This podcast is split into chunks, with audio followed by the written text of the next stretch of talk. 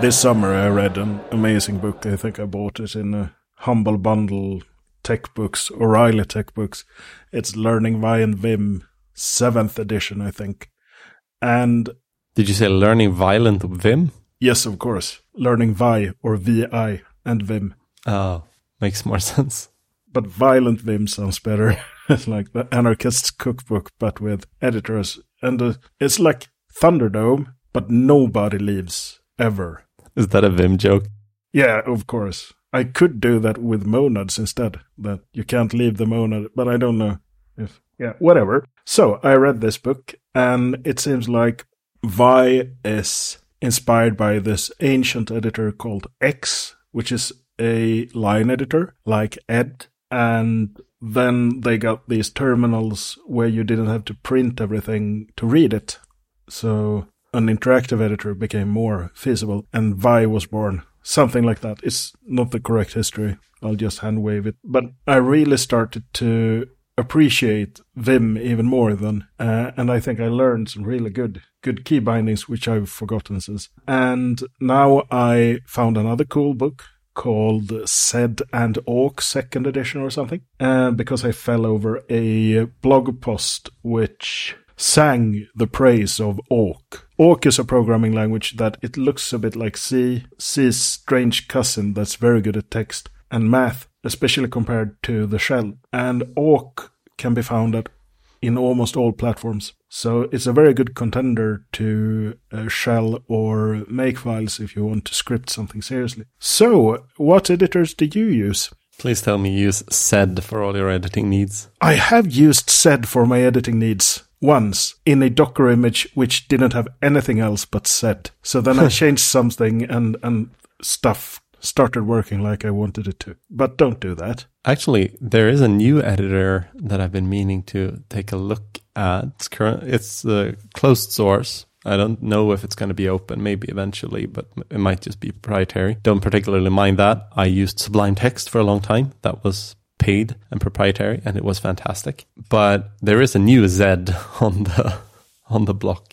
With a Z. With the Z, or the Zed, as it were. Good point. But yeah, I wish I was using Neovim on a regular basis, but what I typically end up doing is using Visual Studio Code. One big reason is just everything that I want set up for... I don't know if I actually want it set up. It's not like I do a lot with autocomplete, but when I do have completion in VS Code, that's pretty nice. Whenever I've tried to set it up in Vim, or when I have successfully set it up in Vim, it's like I don't actually know the commands for properly using it. So I get around Vim very, very nicely in general. I have some stuff that you showed me. I have some stuff some other people have shown me. I have some stuff I stole from some blog posts at some point. So I have a decent NeoVim setup, and I use it a decent amount. But I tend to fall back on VS Code just because I think part of it is just that I have a decent way of switching to the terminal without switching away my editor and stuff there. And I haven't bothered to either figure out Tmux or my desktop environment enough that I'm happy with the setup. It's weird. It's not that I find Visual Studio Code to be amazing, but it's quite acceptable, which makes it much, much easier to deal with than Vim when Vim is not behaving. Indeed. One should not underestimate the power of just good enough. Yeah. Yeah. At work, I use Control-Z to go out into the terminal from Vim, and then generally press the up key to run the tests. And when I'm happy with that, I type FG enter, and I'm back in Vim again. Oh, so you just do job control. Yeah, it's very minimalistic and not very sophisticated. At home, where I have a window manager that I'm happier with, I don't know why I'm not doing this at work. Whatever. I put two terminals beside each other. They're really upset. And I have the editor in one of them, and I have enter mix test or something in the other. So when I save, it runs the test or some other thing that I'm interested in, and I can see the result instantly. But that's I3 doing some heavy lifting. I could do that on Ubuntu's GNOME too. I just don't. I don't know why. Let me get back to that in a couple of weeks. Yeah, so a while back I was running GNOME, and then I installed Regolith. So I'm on Pop! OS. So I installed Regolith, which gave me I3 and a decent config that I was pretty comfortable with. Played around with that for a while. Got a little bit annoyed with some gnomisms or the incompatibilities between kind of I3 and Regolith and GNOME. That was just something that wasn't right. And I ended up going, let's try KDE. I haven't tried it in a while, and people say nice things about it. So I switched to KDE, got a bunch of tiling bindings set up. I think I'm just using the KDE window management and just tiling based on that. I think that's the case. I couldn't tell you. But it's like I configured it until it was good enough that I was happy that I could navigate a bunch of virtual desktops and have a bunch of splits, and then I left it alone. And I'm slightly annoyed by a ton of things because nothing is quite right. And I think the KDE is slightly ruined by the GNOME and the Regolith. So it's all a mess in here. But essentially, my desktop environment is just sort of a clock, which has recently been acting up and lying to me. I think it might have been fixed with the last reboot. But there's like the clock and the activity bar with like notifications and USB devices and sort of other BS. And then it's just browsers and text editors, essentially. Zoom windows. So it's kind of... I think I could do well enough with just switching between terminals and doing Vim. I wonder if there are things about navigating code. Yeah, so I really like it when my completion kind of works enough that I can go to definition, just control click on a function and land on the definition. And I'm sure I could do that in Vim. Yeah, you can. But then I would need to set up the integration for like TreeSitter or Elixir LS or whatever in Vim. And that is a hellscape. We got to do that. Setting up any kind of advanced tooling in Vim is just confusion and anger. Yeah. Me. So if I bring a sword and you can pick any weapon you want, preferably a melee one, but you can bring a gun to a sword fight. That's cool with me. And then I come over to your place and I bring my sword and lots of configuration files and maybe a helmet. We could live stream when we set up your Vim config for you to have live server is maybe the name for it. Elixir LS. Yeah, exactly. Have that support. I think that could be awesome, and then we can fight each other with weapons when we become too frustrated. Oh. That does sound like a good break in the middle of that 8-hour session. Yeah. But the thing is, I've sat down with guides to work through it, and I think I even got it working. But the thing is, I got it working, but I still don't really know how to do any of the sort of autocomplete, the follow references kind of stuff in Vim. Yeah. Because that's not how I've used Vim for all the years I've used Vim. So I'm not sure that's actually what I need for it either. It's tricky because to effectively use Vim, it does help if you adapt it a bit. Adapt it to what? Well, for example, I've added like FCF and ripgrep stuff to be able to go to file, for example. Yeah, that's a good one. Find in files, find in lines, that kind of thing I think I have as well. But maybe I should just skip the Elixir LS part, because that's not really what I want from Vim. Like, it's what I demand from VS Code, because why else would I use it? But it's not really what I need from Vim, I don't think. I think we really need to meet up with the swords on Vim configs. It's crystal clear to me. Do you specifically want me to use Vim? Is that it? I don't really know. I just got excited to show you how you can use Vim in a way that will help you. We should totally do that. I'm very happy to be helped. Oh, very good. We could arrange a Vim meetup in the Varberg here, and you can teach. Oh, do you know what I did? What did you do? I told a bunch of students at the local campus.net students about functional programming. Awesome. I may also have mentioned that it's impossible to explain monads, and people keep trying. But so I had a lecture, a guest lecture. Nice.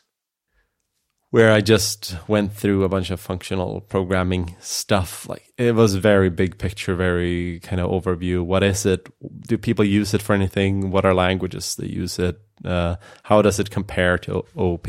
I'm not sure I did a great job, but at least the people I talked to after seemed kind of excited, and they were very happy to talk to someone who does programming for a living. So it was a good experience. I'm not sure I did anything useful in regards to teaching them about functional programming, but now they've at least heard about it and heard that there are alternatives. Oh yes, did you mention Ling? Yes, I did. Very good. I connected that .NET dots. Yeah, that's what .NET is all about: connecting the dots to the web, right? Pretty sure. Yeah. Good. Yeah, so that was fun. Yeah. I actually have another lecture I might give later to them as well. Or I don't have a lecture. I have an idea for a lecture, which is just essentially telling them about open source, because they don't know what the GPL is, and that's upsetting. Indeed. But I think if you're getting like trained in the .NET way of things, especially boot camp style, like vocational school in this case, of course, you don't include any of that, and like you focus on .NET, you give a little bit of history on that and on object-oriented programming, perhaps, but you really don't spend a lot of time on the cultural bits of programming, which makes sense. But it's also like, oh dear, people will go into the workforce thinking that .NET is like the thing. Yeah. That's all the boot camps have that problem. There's no time for nuance. But on the other hand, if they spit out productive developers, the productive developers can teach themselves the nuance. Maybe not on the internet. It just struck me. Oh well. I mean, if you're interested, you're going to pick up things about this stuff. But there's no natural path to becoming a free software seller at this point for them, at least not here and not yet. But I might be able to be a path there. Good stuff. Yeah. But I figured you could come and have a Vim session with them. Absolutely. I don't really see how it would be useful for them at all, but maybe that's a part of the charm. .NET Core is totally cross-platform, open source, yada, yada, yada. Nice. But you can always use the angle, like, this is how real programmers... In contrast to complex programmers or integral programmers or whatever the name of that class is. Fake programmers, of course. Fake programmers, yeah. Both ways, through the snow. Yeah. But you do know that I'm a Fakeroot. Oh, yeah, I do know that. Yeah. Which is very useful if you want to... What do you use a Fakeroot for? It was like 1,000 years ago I used one. No, I have no idea. Quitters don't use Vim. That's what we can have as a slogan. Yeah. I can bring some Emacs friends of mine too, and we can have a battle. I'm feeling very violent today. Yeah, it's all warfare right now. Yeah. All fight.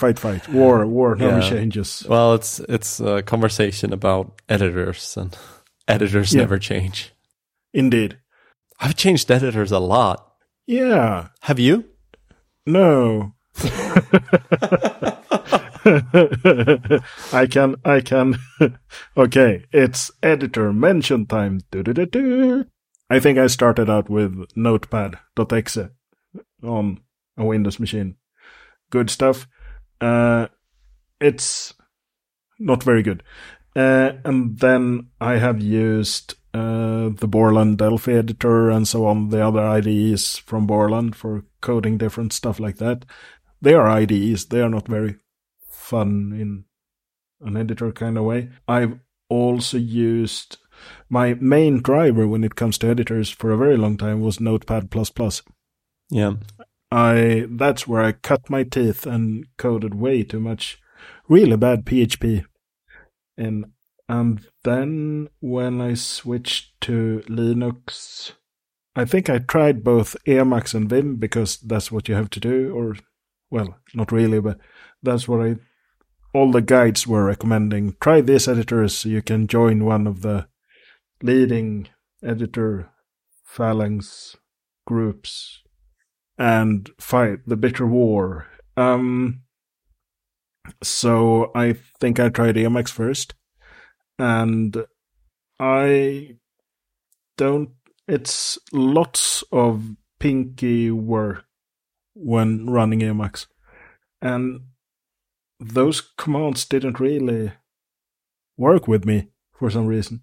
And then I tried Vim, and it was using Vim in a way I was comfortable with was much easier than using Emacs in a way I was comfortable with. I didn't really use Vim in a Vimy way, but it was an editor.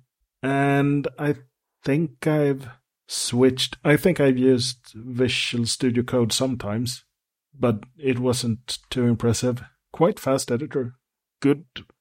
A good product, but yeah. How about Eclipse or any of the IntelliJs or... Oh, I have used Eclipse a couple of times at Chalmers when we did Java.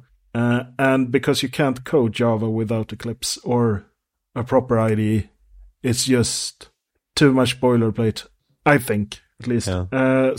But I wasn't very impressed by Eclipse. Slow editor, not that many editor... bells and whistles, slow environment. Yeah, so, not very fond of that one. But you have tried it. Yeah, I think I worked in Android Studio for several minutes also. Yeah, so that's an IntelliJ one. Yeah. Have you done Xcode? No, not at all. Is it good? No. Oh, no. I guess it's not the worst. I mean, I think it's kind of fast if you're in it once you've started it, and it is very, very kind of native built, which is nice. But yeah, it's weird, super weird. I don't know if that's the case still, but for the longest time it had a big play button, just like iTunes. I like that. But that was for running your app. Yeah.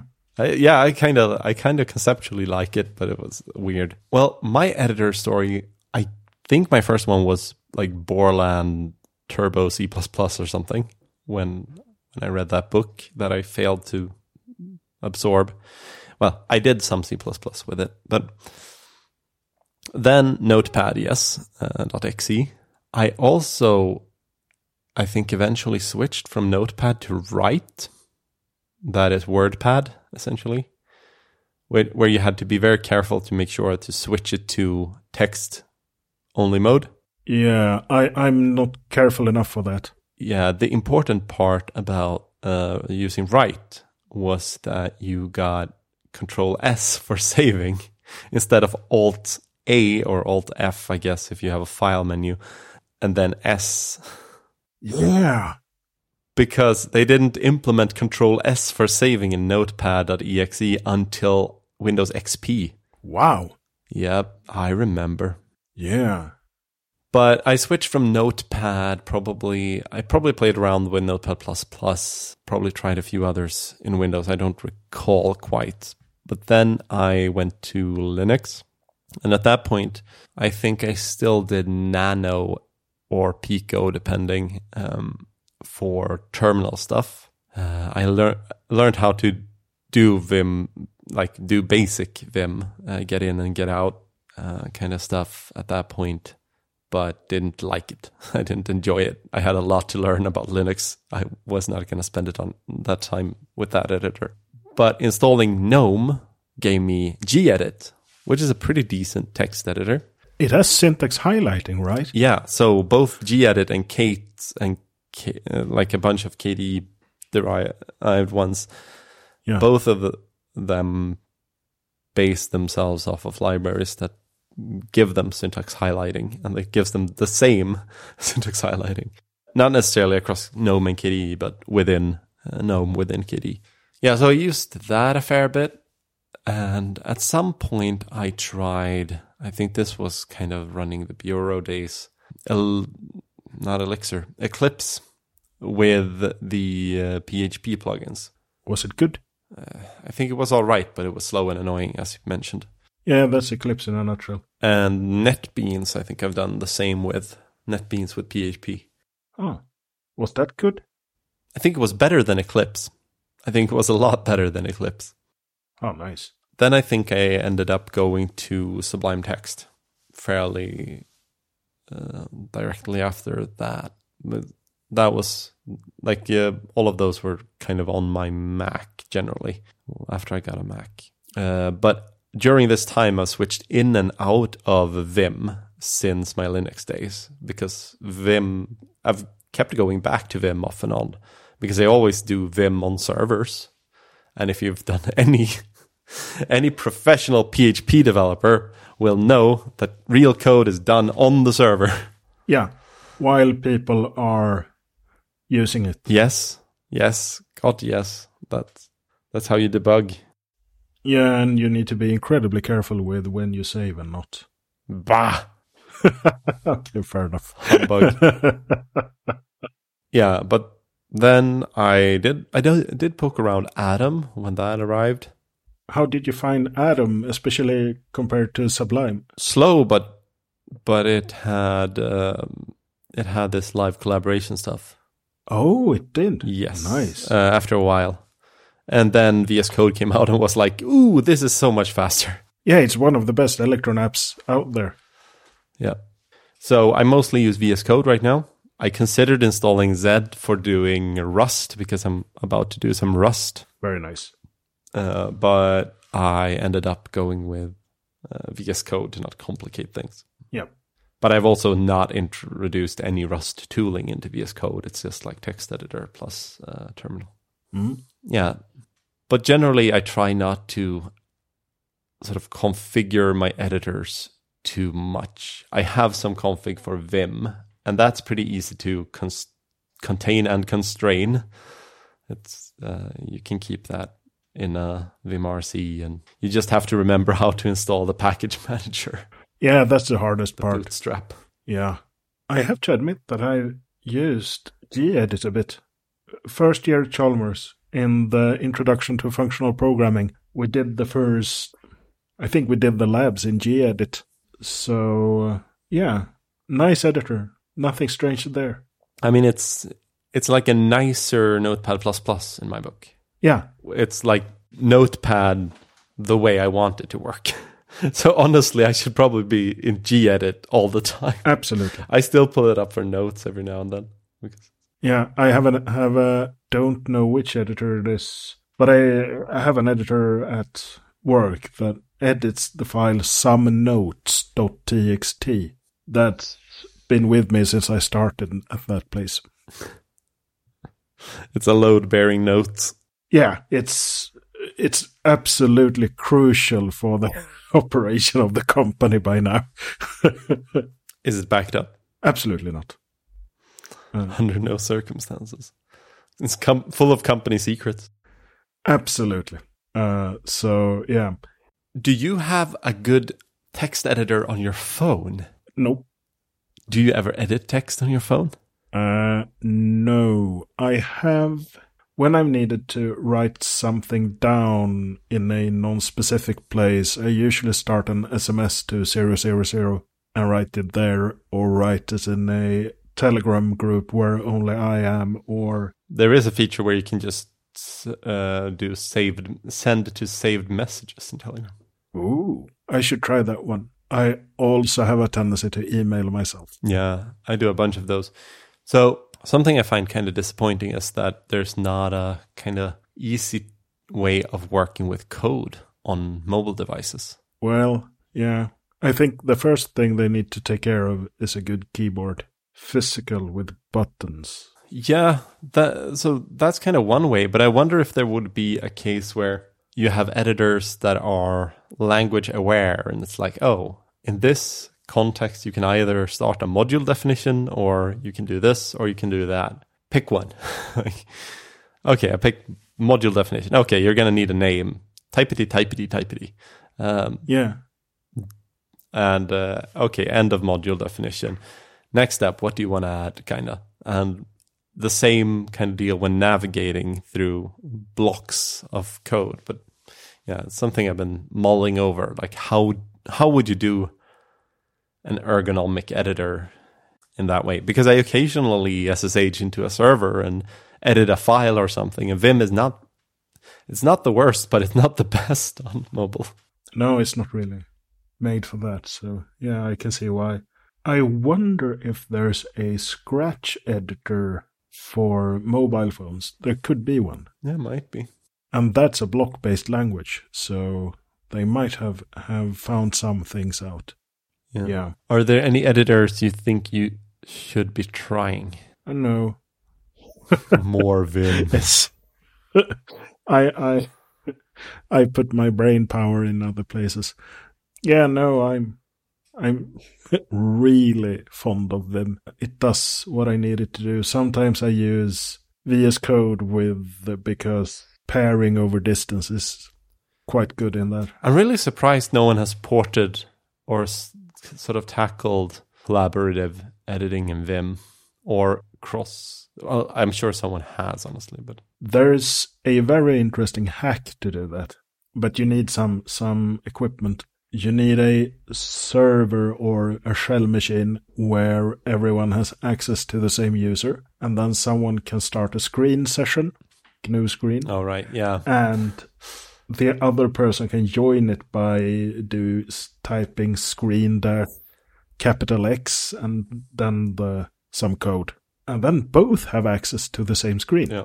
That's very good. But it's not a polished experience. Yeah, it's aggressively collaborative. Yeah.